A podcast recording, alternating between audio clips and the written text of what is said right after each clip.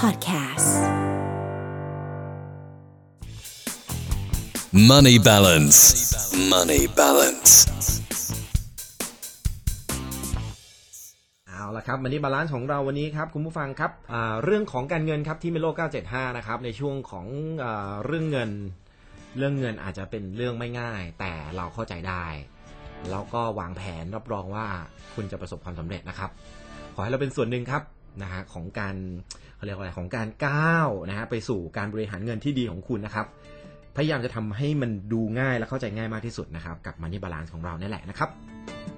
วันนี้ลุยกับดีเจดอสฮะดีเจแพลไม่อยู่นะครับดีเจแพลตาตอนยอนอยู่ ไปอยู่ที่จังหวัดเชียงใหม่นะอะวันนี้ครับขอต่อเนื่องจากเมื่อวานเมื่อวานผมพูดถึงเกี่ยวกับเรื่องของแชร์ลูกโซ่ครับคงไม่ต้องยกตัวอย่างนะเกี่ยวกับกรณี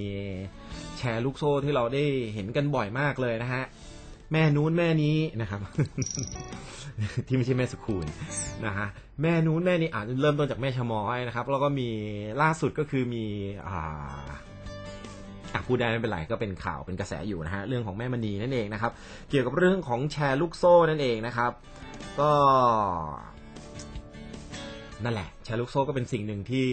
ที่สำคัญนะ แล้วมันก็ใกล้ตัวคุณผู้ฟังมากๆเลยนะฮะเมื่อวานผมมี ข้อควรรู้เกี่ยวกับการเตรียมตัวที่จะเล่นแชร์อะไรประมาณนี้นะต้องใช้ว่าเล่นนะเพราะว่าไม่ใช่การลงทุนนะฮะเพราะว่านิติบุคคลไม่สามารถทำได้เมื่อวานเราพูดไปบอกว่าการเล่นแชร์จริงๆแล้วเนี่ยมีเงื่อนไขอยู่นะแล้วก็ที่สำคัญก็ไม่ได้ผิดกฎหมายด้วยนะครับ ถ้าคุณอยู่ในเงื่อนไขาตามที่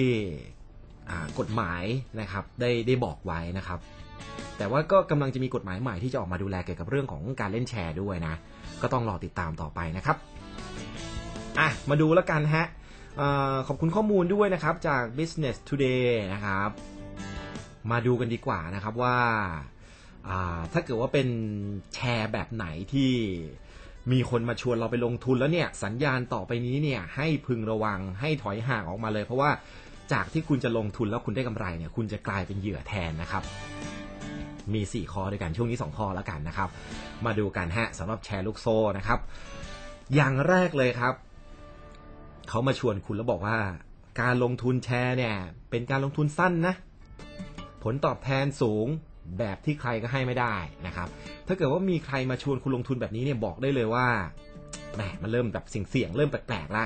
แล้วมีการมาบอกว่าการันตีผลตอบแทนด้วยนะครับ อันนี้สงสัยไปก่อนเลยว่าน่าจะเป็นเข้าขายแชร์ลูกโซ่แน่ๆนะครับ เพราะการลงทุนที่การันตีว่าคุณจะได้ผลตอบแทนเนี่ยบอกเลยว่าผิดกฎหมายนะครับ เขาขายหลอกลวงนะฮะเพราะไม่มีอะไรที่ลงทุนแล้วก็ไม่มีการขาดทุนมันเป็นไปไม่ได้นะครับ ตามทฤษฎีแล้วการลงทุนทุกอย่างมีความเสี่ยงด้วยกันทั้งสิ้นนะครับ ขึ้นอยู่กับว่าเสี่ยงมากหรือเสี่ยงน้อยนะครับ แล้วถ้าหากมีใครมาบอกคุณว่า มีการันตีผลตอบแทนที่มากเกินกว่า 10%ต่อปี เอาชนะการลงทุนทุกประเภท อันนี้ยิ่งเป็นตัว confirm ได้เลยว่าเป็นแชร์ลูกโซ่แบบชัวร์นะฮะเพราะการเสนอผลตอบแทนสูงๆนะครับเพื่อให้เราเอาเงินไปลงทุนกับเขาเนี่ยนะครับส่วนการบอกว่าการันตีเพื่อให้เรามั่นใจในตัวผู้ชักชวนเนี่ยก็เลยยอมควักเงินจากกระเป๋าเราไปเข้ากระเป๋าเขาครับ แต่ในความจริงแล้วเนี่ยเมื่อเงินออกไปจากกระเป๋าคุณแล้วเนี่ยมันจะไม่มีทางกลับมาครบ 100%ตามที่เขาบอกอย่างแน่นอนนะครับ อันนี้คือข้อแรกเลยนะครับ อย่างที่สองก็คือ สินทรัพย์ที่ลงทุนไม่ชัดเจนอยู่ต่างประเทศนะครับ รูปแบบสำหรับาการแชร์ลูกโซ่อีกอย่างหนึ่งนะครับ สินทรัพย์ที่ลงทุนมักจะคุมเครือครับ บางสิ่งาบางที่นะฮะจะเป็นสิ่งที่เราไม่รู้จักเคยได้ยินบ้าง แต่ไม่รู้ว่ามันคืออะไรนะครับ เช่น forex bitcoin น้ำมันต่างประเทศ หรือว่าไปยานใหญ่นะฮะอื่นๆอีกมากมาย มากันสารพัดอย่างครับ แต่สังเกตได้อย่างหนึ่งว่ามักจะอ้างว่าจดทะเบียนในต่างประเทศ งบการเงินไม่มีให้ดูครับ บอกแค่สำเร็จปากเปล่านะครับ ไม่มีเอกสารยืนยัน ถ้ามีก็เป็นภาษาอังกฤษนะฮะคนธรรมดาทั่วไปก็อาจจะไม่รู้เรื่องนะครับ ถ้ามาพลอตเรื่องประมาณนี้นะ ก็ออกห่างนิดหนึ่งละกันนะครับรับรองว่าคุณจะปลอดภัยมากขึ้นนะครับ อะไป 2 ข้อครับ เดี๋ยวช่วงหน้าเดี๋ยวเรากลับมาต่อครับผมเกี่ยวกับเรื่องของนี่แหละแชร์การเล่นแชร์นั่นแหละว่าเราควรจะต้องระมัดระวังอะไรบ้างนะครับ เดี๋ยวกลับมาช่วงหน้ากับ Money Balance ครับ Money balance. Money balance. มา ไม่ได้ชวนเล่นแชร์นะคุณผู้ฟัง ตั้งแต่เมื่อวานหลายคนบอกว่าชวนเล่นแชร์ว่าไม่ใช่ อยากให้ทุกคนได้รู้นะฮะว่าวิธีการเล่นแชร์มันเป็นยังไงข้อควรระวังอะไรแบบนี้ การเตรียมตัวเป็นยังไงอะไรแบบนี้นะครับ มามาต่อกันครับคุณผู้ฟังฮะเกี่ยวกับเรื่องของการเล่นแชร์เมื่อกี้นะครับ แชร์ลูกโซ่นั่นแหละนะครับ ว่าจะมีวิธีการสังเกตดูยังไงนะครับถ้าเกิดว่าแบบมีคนมาชวนเราอะไรแบบนี้นะครับ เรื่องเงินไม่เข้าใครออกใครไง ส่วนใหญ่เรื่องของการเล่นแชร์มันมักจะมาจากวงเล็ก ๆ ก่อน คนสนิทกันอะไรอย่างเงี้ยเอออันนี้ก็ไม่ค่อยแปลก แต่หลังจากนั้นแล้วเนี่ยหลายคนเริ่มจะแบบลงทุนเยอะไงอะเล่นกลุ่มใหญ่แล้วกันใครก็ไม่รู้รู้จักก็อีลุงตุงนั่งไปหมดนะฮะเนี่ยแหละมันก็อาจจะส่งผลให้เราขาดทุนได้ หรืออาจจะถูกหลอกเลยก็ว่าได้นะครับ เมื่อกี้ผ่านไป 2 ข้อนะครับสองข้อแรกนะฮะก็คือ เป็นการลงทุนแบบสั้นนะครับ ก็คือมีคนมาชักชวนบอกว่าเอ้ยมันลงทุนแป๊บเดียว ผลตอบแทนสูงแบบที่ใครก็ให้ไม่ได้ อันนี้แปลกแน่นอนนะฮะ เพราะว่าเขาจะการันตีว่าคุณจะต้องได้กำไรนะครับ อย่างต่อมาครับ สินทรัพย์ที่ลงทุนไม่ชัดเจนอาจอยู่ต่างประเทศนะฮะ เอกสารไม่มียืนยันนะครับคือพูดง่ายๆก็คือแบบสร้างพอตเรื่องสร้างสตอรี่ขึ้นมานะครับ ให้แบบดูดีอะไรประมาณนี้นะครับ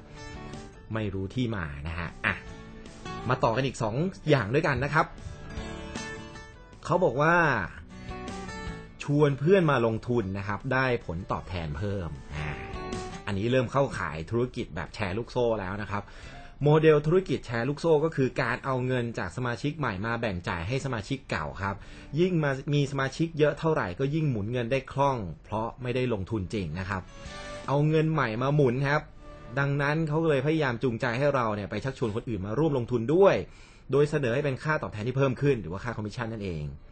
ถ้าเป็นเช่นนั้นเนี่ยคิดไว้เลยครับว่าคุณอาจจะกำลังถูกนะฮะชักจูงนะครับจากคนสนิทให้เข้าร่วมเป็นเหยื่อแชร์ลูกโซ่อีกรายนะครับนี่แหละมาจากความไว้ใจนะฮะ แล้วข้อสำคัญอีกอย่างนะครับ คนที่มาชักชวนเราให้ร่วมลงทุนเนี่ยมักจะเป็นคนที่เรารู้จัก ซึ่งบุคคลเหล่านี้เนี่ยไม่เคยมีใบอนุญาตจากกรอตและรูปแบบการชวนมักจะอยู่ในรูปแบบที่บอกว่าใครๆก็ลงทุนได้นะครับ ไม่ต้องมีคำแนะนำไม่ต้องศึกษาบอกอย่างเดียวว่าเนี่ยแหละคุณจะประสบความสำเร็จได้ผลตอบแทนแน่นอนนะครับ อันนี้ก็ต้องคิดไว้เลยนะครับ และอย่างสุดท้ายก็คือ รีบลงทุนเลยก่อนเสียโอกาสนะครับ อันนี้เป็นอีกหนึ่งรูปแบบที่ส่งสัญญาณว่า คุณน่าจะรู้แล้วแหละว่าเป็นแชร์ลูกโซ่นะครับ เพราะตอนที่เขามาชวนนะครับจะมาพร้อมกับประโยคที่จะให้คุณรีบตัดสินใจครับ เพราะเทคนิคการขายแบบ FOMO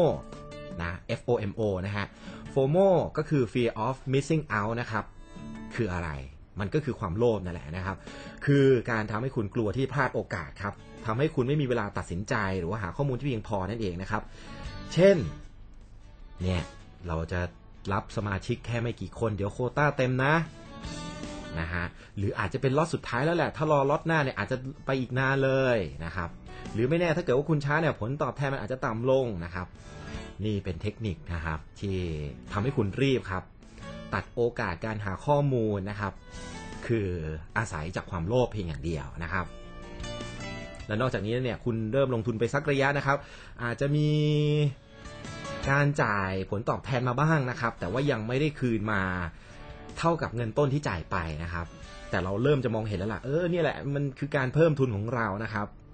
เราก็เลยเนี่ยแหละอยากจะได้ผลตอบแทนที่มากกว่าเดิมนะก็หาสมาชิกมาเพิ่มหรืออะไรก็ตามก็เป็นเทคนิคแบบเดิมๆที่ที่มันเกิดจากความโลภของเรานั่นเองนะครับเนี่ยแหละ มันดูซ้ำสตอรี่ไหมครับเหมือนเหมือนเคยฟังจากข่าวใช่ไหมครับนะครับ อะก็ประมาณนี้ฮะ เอามาฝากคุณผู้ฟังกันนะครับ กับช่วงของ Money Balance นั่นเองนะครับสำคัญที่สุดเลยใครที่จะชวนคุณมาลงทุน หรือว่าชวนคุณเล่นแชร์อะไรก็ตามนะฮะ ลองดูจากสัญญาณทั้งทั้งหมดที่กล่าวมานี้นะครับใจเย็นๆฮะลองคิดวิเคราะห์ให้ดีครับ ว่ามันคืออะไรนะฮะเพราะว่าถ้าเกิดว่าคุณรู้ไว้ก่อนเนี่ย คุณจะได้ไม่ตกเป็นเหยื่อนะครับ Money balance. Money balance.